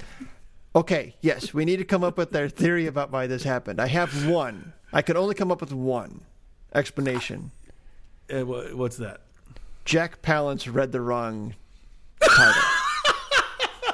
You know what? I the more I think about it, the more I think Marisa Tomei deserved. I mean, she it's a fantastic performance. She deserved it. I think she actually won. But maybe Jack Palance read the wrong one on this one. That's all. That's can a good do. theory. It- you know, somebody read the wrong name off the card, and they couldn't undo it That's a pretty fucking long name to misread. because I can't. Well, once you start, like, Oh, how do you stop? Sorry, Dex. Sorry, Dex. Those magnificent. Oh shit! Those magnificent fucking men and oh Jesus Christ. Uh, that was supposed to be for whom the bell tolls. This is. These aren't the nominations. This is the garbage. I'm literally holding a trash can while I'm reading the nominations out. Who gave this to me? Terry Thomas is like, So it it might be that it won. It got nominated, didn't win. Thank goodness. It got nominated because of the cool thing that happens, and then the end. Like, oh, Exactly. Oh, wasn't w- that clever? because the last thing they did was very clever, and so you're like, if if you, I learned in college. You've got to say what the cool thing is. You can't. Wait, wait, wait, wait, no, wait one second, one second. Oh, I learned in college. that Imagine being you, a listener listening right now. I'm. ju- I keep me one sentence. You're making it longer. I got one sentence to say. I learned in college that if I ended a paper with a question, I always got an A. it didn't matter if the everything that preceded it was shit. If I ended it with a question, I got an A because they thought, That's oh, the I was thinking about it. So, I think that this movie was a two and a half hour slog, and then they do this really cool thing where, right when he choo- right when she sits down next to Orville, Patricia sits down next to Orville and basically pats him on the knee like, "Yeah, I choose you." Even though my stuffed shirt boyfriend who wouldn't take me flying just did the noblest freaking thing gracefully in sharing the victory with you because of your actions. You know, he didn't like well, it was the least he could do. it was the least he could do. He still kept half the prize money. He could have given That's all true. of it to Uh, the poor and then- guy. And Mr. Rich over here, Richie Rich, could have. Well, it wasn't the noblest thing possible. Okay, You know, I, got, like- I, I, I grant you on that. Orville's been saying, if I don't win this prize money, I'm going to lose everything. but then so at the same time, you're like, loses so what? his plane. Yeah, but at the same time, you go like, so what was the? He said, I don't even have money to get home, and you're like, then why did you come here? I mean, like, I understand, I understand you. You're coming for the dream, and you're coming for the chance, but uh, you, so you came knowing you would, you couldn't get home. You just stuck. putting it all on, putting all his chips on the table. Yeah, exactly. Yeah. Uh, but anyway, so so right when she pats him on the knee and says, uh, "You mind?" They lean into a kiss, and then suddenly they turn and look off screen at the sound of a supersonic jet. Like a squadron of them, like a formation. Flies overhead. And then they cut, and you see these jets flying overhead, and then the narrator sa- uh, bumps into saying that aviation is now you with these supersonic jets you can fl- today you can fly the same channel, which took them twenty five hours. You can do it in eight minutes. and like I think talked about- seven. I think they even say seven, seven minutes. minutes, seven even minutes. more impressive. Yeah, and so they um, then they show you the world of today and how it came from. It is really kind of like it was a cool moment. I, I that's why I didn't give this movie zero stars. I gave it one um, because of Terry Thomas and uh, this and Courtney and and this uh, this moment. Um, because it was genuinely cool, and then they went on to say, well, you know, was there was there parts in the movie where fog caused them delays? I can't remember. That They couldn't take Hmm. no. off because of fog. Well, they said they, they go to the they go to the airport and the modern day traveler. They say, well, there's still problems that are unavoidable, and they say, well, It can to do with take longer than seven It minutes. can take longer than seven minutes. Yeah, and so this is like the this- Texas Avery car of tomorrow kind of right. narration. So the steward, uh, a flight attendant, comes out and says, uh, "Sorry, due to fog, we're canceling the flights tonight. So buses are taking you back to your hotel." And then everyone goes, "Oh, flying is so boring and inconvenient." and they all start to wander Yeah. off. And, And then Red we- Skelton's there. Yep. Call back from the beginning of the movie, which we haven't talked about yet. And we didn't talk about the beginning. And he does like an aw shucks arm. This big gesture, aw shucks. And I'm like, ha, oh, that was a funny gesture. But then he starts saying, wait a minute, I could flap my wings like a bird and maybe I could fly across the Maybe I English could do it. I am too old to be doing this kind of shit. Yeah, it was a. I I read an interpretation of that moment, which is basically to say that, ma- that it's to celebrate the ingenuity of, of man to be still like, well, I can, Oh, I yeah. can persevere through to still, I'm still have that inspirational part of me that aspirational part of me that could solve these problems, and I'm like, no, this is a, a traveler Yeah. who just had a giant Cinnabon and thinks he can flap his arms across the channel. Yes. This is a raging moron. the author of the Wikipedia page did not have the dispassionate, neutral point of view that one might hope for. okay. Opening of this movie. We're at, we see a the, the proscenium. We see the the you know we're we're sitting in the movie theater, the old timey 1910 movie theater, where we're actually watching a sound picture. it's kind of does this weird thing where we're somewhere between 1910 and 1965 because we're actually watching a talkie, but an old jittery black and white talkie thought you were all clever, didn't you, movie? about the history of flight, and uh, and this is like one of those things that Tex Avery was parodying, where like man has been attempting flight since Neanderthal times, and Red Skelton in his, like his loincloth, like is trying to fly by flapping his arms and jumping off a cliff. We, uh, you get a little dummy humor. Well, no, it's more like. Uh, I don't know. It's not really. they No, didn't it's throw, more they like didn't throw a dummy dust off a cliff. being thrown in the air Yeah. behind a safety thing. Humor. It's not dummy humor. So No. I, I'm. It did not scratch my dummy humor itch. It was. you. It was not. None of this is good. none of it's good. This is this is not quality comedy here. Um, and then we see Red Skelton in different ages, uh, trying different flying techniques, which will not work. But then we're going to get some archive footage. We've all seen these of the attempts that the you know the pre Yeah. Uh, Wright brothers attempts at flight. We see um, the car with the flappy umbrella top. That that's not going to work. Well, yes, we're going to get the guy with the like firecrackers on his back, uh, who just his back explodes. We're going to get the guy with the strap-on wings on his arm, who's going to run and, and flap. We're going to go back to the umbrella car and see that flap again. Maybe it's a different one. And then we see another example, and I'm like, do they think they have to show us every example? Like, we don't have to. Like, we get the idea. Like, can we get to the movie? And like, no, this is going to go on for like another sixty seconds straight of just archival footage. Like, we found the footage, we paid for the rights to it. We're showing this Right. fucker. Like, strap w- in, folks. The one, there was one I hadn't seen before, and it scared the crap out of me. It was the one where the pilot was it went vertical and then broke away, and it projected the pilot Oh yeah. out into the air, And and, then it falls, and they didn't show where, they, the camera doesn't follow the pilot where he lands, and you're like, It's like a snuff okay, that film. that guy died. Yeah. why did you put that in there? He couldn't have not died.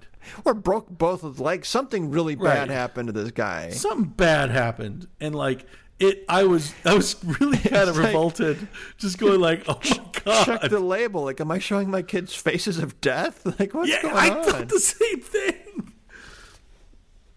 But it was the first time I'd seen those clips in a presentation that wasn't like filled up with sound effects to make to be punchlines of another oh joke. yeah. Like, dun, was like- dun, dun, dun. Right, Yes. and, and it wasn't like you know, "Hey, Vern, it's Ernest," which I do really like, but it wasn't like interstitials between their sh- two short sketches that they need to fill time with, or Cartoon Planet, Yeah. or you know, Well, yeah, anything like right. that. Brack. Exactly. Exactly. I was thinking of Brack the whole time, going Yeah. like, I kind of see why Brack's in there, but like the, um, but I also just got to appreciate not just the failure, but the attempt for the first time. So I did actually kind of like that. Also, I was grasping at straws, trying not to like be angry at the movie so soon into watching Yeah. it. Uh, but I did get to like going, oh, I see what they're doing. They're showing, showing the attempt, not the failure. Okay, all right, that's good. Um, okay. And then, Yeah. then they watch the snuff film, a- and I'm like, okay, movie, I'm back to not liking you again. Ah, all right. Um, So, best original screenplay ah, uh, nominee, moment nominee, of I should say. casual racism. There's not a lot of this casual about There's this not a lot of movie. casual racism in this movie. Uh, no. Lord A just- mansion has a um, like a a, a black uh, jockey statue next to the door. So like, oh, okay, oh, All right. That's pretty. I don't know. I mean, it's- there's not uh, the camera's not trained on. it. It's just like, oh, it's just part of the decoration. I don't know. That's pretty casual. Okay. We need to get out of this. We need to get out of this. We do see. I really thought this was going to be a half hour episode. I really did. you didn't said you ten minutes. I know. I uh, Yeah. you you. I didn't know I- you were going to bring all this like crumbling empires that aren't around speech anymore. Oh, you got you actually brought interest to it, Ah, I'm doing my job here. Is, uh, and I'm doing mine. Just un i- ignorant passion. okay. So we said we called it's a mad, mad, mad, mad world the wellspring for this genre, but this is, I think, the first actual entry in the genre, right? Like, yeah. When we think Yeah. about the wacky race, like it, in, in Mad World, it's a bunch of unrelated motorists who, by happenstance, happen to be present to hear this Smiler guy tell them about this money that's buried somewhere with like a puzzle attached to it. And then cops show up, which like present the ticking clock. And now the race is on Right. right? But none of them. I mean, I guess they all choose to be in the race from that point forward, um, but none of them win. Like, there's no winners. Everybody loses. Everybody loses. You know. But it is the one race where people join new drivers join the race yeah, yeah, throughout, whereas the rest of the movies people are eliminated. You know. yeah. Um, but like, if there's a lesson to it's a mad, mad, mad, mad world, uh, it's that they don't get in the race. Like, it's not worth it. Okay. Well, this movie tried its best. To- It took the race being uh, the over over a hundred minutes before it went. Okay, I guess we got to do a race. Yeah. Okay. So this so this movie introduces some things which are going to become more common, right? Uh, you know, the fact that like the rules of the race are set up uh, and known, and people are opting in, right? Like we, you see the people Yeah. who are trying to get in. You see them kind of assemble their their teams or like do their preparations for the race. Um, they we establish some rivalries, right? Mays and Orville. Ha, it's a love triangle, but they get their rivalry. The French guy and the German guy have a rivalry which doesn't actually matter when the race starts. Has no bearing on anything, right? Um, there's no uh, ex- unexpected alliances except Orville rescuing Right. uh, the, the, the Italian who, guy. by the way, had no interaction with anyone else up until that point. Right. That's his first. Exactly. That's his first. He doesn't want to go after the French guy, but he's never going to meet the French guy, so it doesn't matter. They're never even going to be the same shot. Okay. Um, what else? Uh, maybe that's it. like, but you know, that's a start of something. We're going to see. Oh, um, and we learn accidentally in this movie that you got to get him on the ground because that's the only Got to get him on the ground. that's the, the plot only happens when they're on the ground. So once you send them in the air, you hit a pause on your plot. Pause, big pause button on your plot. Like, don't do that. Keep them on I'm the not ground. fully on board with that theory, but I think in terms of like the basic At this uh, budget uh, level, like uh, what they can pull off. Right. You I think. I think as far as basic like setting up your movie, having everybody on the ground in the and, and to wherever they can all interact with each other, or that's what you want. Yeah, pit That's stops. where the movie. That's where the movie pops. pit stops are important. Like pit stops are going to be points of drama. You need pit stops. Yeah. Okay. And that's it. So that's where we're going to see where uh, the Great Race, Blake Edwards, the Great Great Race, uh, picks up on that and develops it. It actually isn't going to develop it um, because it comes out less than a month after this one. And it isn't a bunch of racers. It's really just two, I think. Right. No, there's a bunch. Yeah, Oh, there is a bunch. Oh, okay. Uh-huh. I haven't seen it in so long.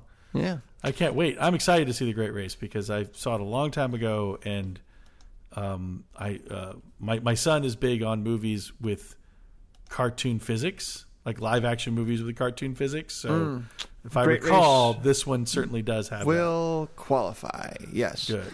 Um, so, uh, so if we're talking about the movies like being in a race, financially, uh, box office, like in 2020 dollars, I go to 2020 before our inflation kind of started skewing um, the proportions. So, Mad World made 388 million.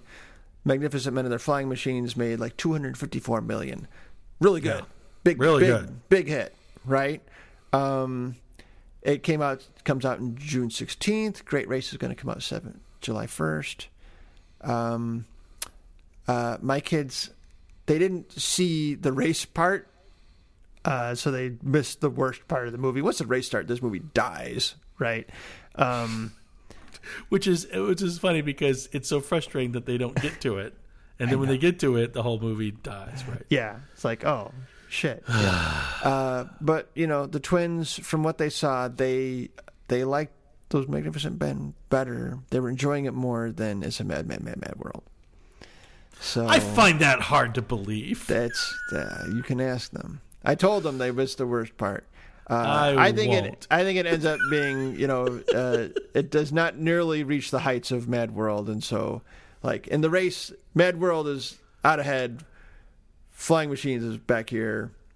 Um, Yeah, I mean, there's no in, in the- the rankings. What's the equivalent of the gas station scene for uh, it's uh, those magnificent men? Not like a duck turns its head and looks at Terry Thomas in a funny That's way. right. That's right. I forgot. I did like that. That's a funny moment. That is a funny moment. I completely forgot that. That's some Uh, good un- puppetry work on that duck. It was. It was very funny. Uh, a uh, unintentionally funny moment was when Orville tells uh, Richard Mays, "You punched me when I wasn't looking," which was funny because I noticed he was staring directly at him for a three full seconds, and then he punched him directly in the face. He was. Uh, you totally were looking.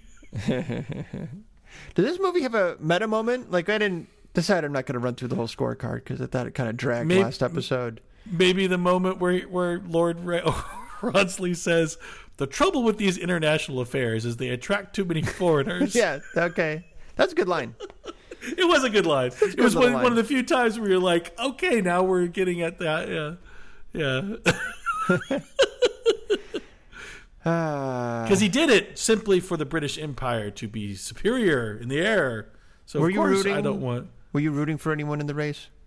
Oh, that's a great question. Um,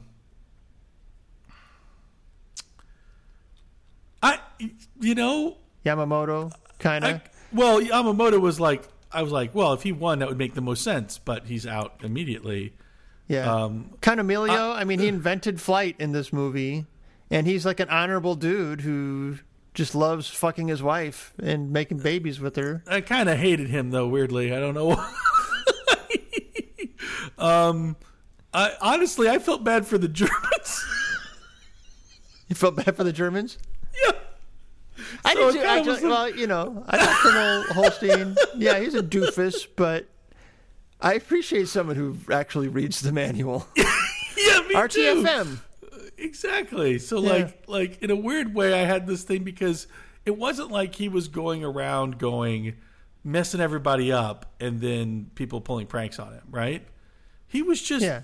doing his thing and He was everyone minding was his own shitting on him. So Yeah. He was minding his own business the whole time. Yeah, and everyone was shitting on him the entire time. So part of my you know, in the in the in the realm of the movie, I'm gonna say, I, I was kind of rooting for the German military.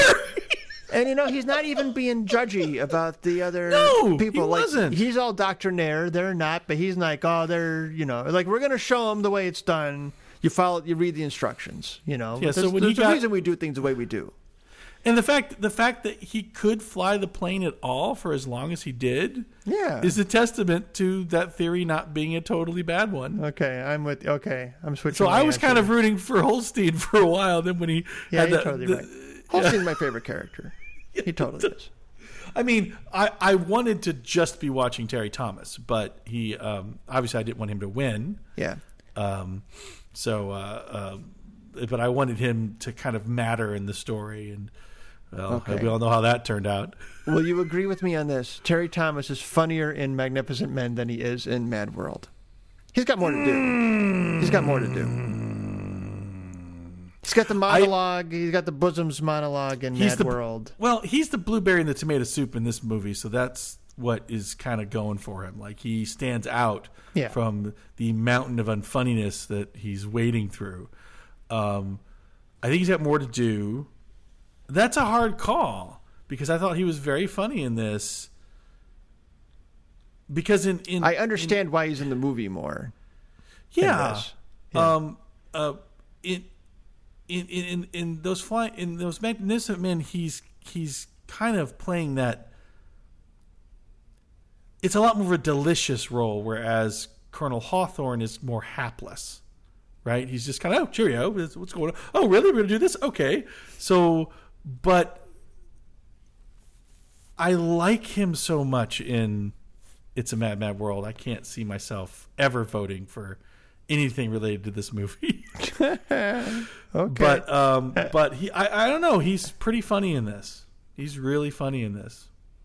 So it's it's a, it's. I will say, I will grant you this. It is a tough choice. All right. Okay. Uh, I just want to go on this this movie. um, saddest moment. it's it's when the intermission starts and you realize the race hasn't you know what? Yeah, totally. started yet. Totally. Because the intermission I- card comes up, like, oh really? Oh my god. at that point, I think to myself, if I was, you know, watching the road show version of this, uh, and I had reserved seating my opening night, and that intermission came up, I'd be like, I can't imagine anyone there feeling like staying. Yeah. But you know, if you had seen this one when you were eight, like it totally would have imprinted itself on you, and you would have loved it. You know, I saw this movie. I've known about this movie for a very long time. I saw it in the video stores on the shelf, and it was in one of the same, the same like you know how Disney had all the puffy clamshells. Oh yeah. for their VHS tapes. And like no other movie had that puffy clamshell. Right. And if they did, The if it was prestige, like you know, like format. Yeah. right. If they did, if it was like some movie, like oh, you're trying to muscle in on that. but I remember those magnificent men had the puffy clamshell, and I remember going, oh, is this Disney? It wasn't Disney. But I go, oh, but it's earned the echelon of the puffy clamshell. so I assumed it had some sort of merit, but um, alas, it was only nominated for Best Original Screenplay. I can't get over that. All right. Well, let us know what you think, folks. You've heard a lot of what we think. Why don't you tell us what you love? Change our minds about this movie. tell us why we should love those magnificent men, or why you did, and whether it's because it imprinted itself on you when you were a child, or is it possible for an adult to learn learn to love it for the first time? Yeah, I will not fight you on it because I I clearly understand that I. Uh, I, I I don't want to feel like this. I'll put it this way. Let us know on to. our Facebook page uh, under the name You Watched It Wrong. We have a Twitter feed where it's the letter U, letter U, watch it wrong because of Twitter, weird Twitter rules. Uh, we like emails. You can email email us at You Watch It Wrong, all spelled out, at happypanic.net. Or uh, leave us a review on iTunes. We never ask people to do this. Uh, you could leave us one like Farted Sorry did. Um, gave us a very generous five star review where he wrote, uh, This is the review in its entirety. Keep it up. Funny and sleep inducing. Uh, And if- no notes. That's a great you- review. hey, if you suffer from insomnia, we are here to help. Uh, That's right. Yeah. Do you think he like puts us on the 2x speed and like that helps him fall asleep I- faster? I, I hope he puts it on like the the point five and then just lets us really grind that evening out. maybe maybe he needs to check his settings and it's not our fault. Maybe it has nothing to do with us. It'd be a lot more lively if he actually had on one X. And that's it. Next up is going to be Blake Edwards' The Great Race. And this one we will say, go ahead and watch this one. I enjoyed The Great Race. I had Yeah. me and the me and the twins had a had a good time. I, I'm looking forward to revisiting it. I saw it a long time ago, and I, I, you know, Jack Lemmon acting like a Looney Tune. I mean, really, how can you get Natalie Wood? Natalie- really, what, yeah. what, what can you, what, yeah, We won't get what's in. better? I, yeah, I won't, I won't belabor it. We're gonna hear about it more. It is a very weird movie, though. Oh, oh, absolutely, no, Yeah. no question. It's one of those ones you go, did this really happen? but that just leads to its charm. So thanks a lot for joining us. And if you were the New York Times movie reviewer Bosley Crowther, who thought it was a quote funny picture and it does move, you watched it wrong.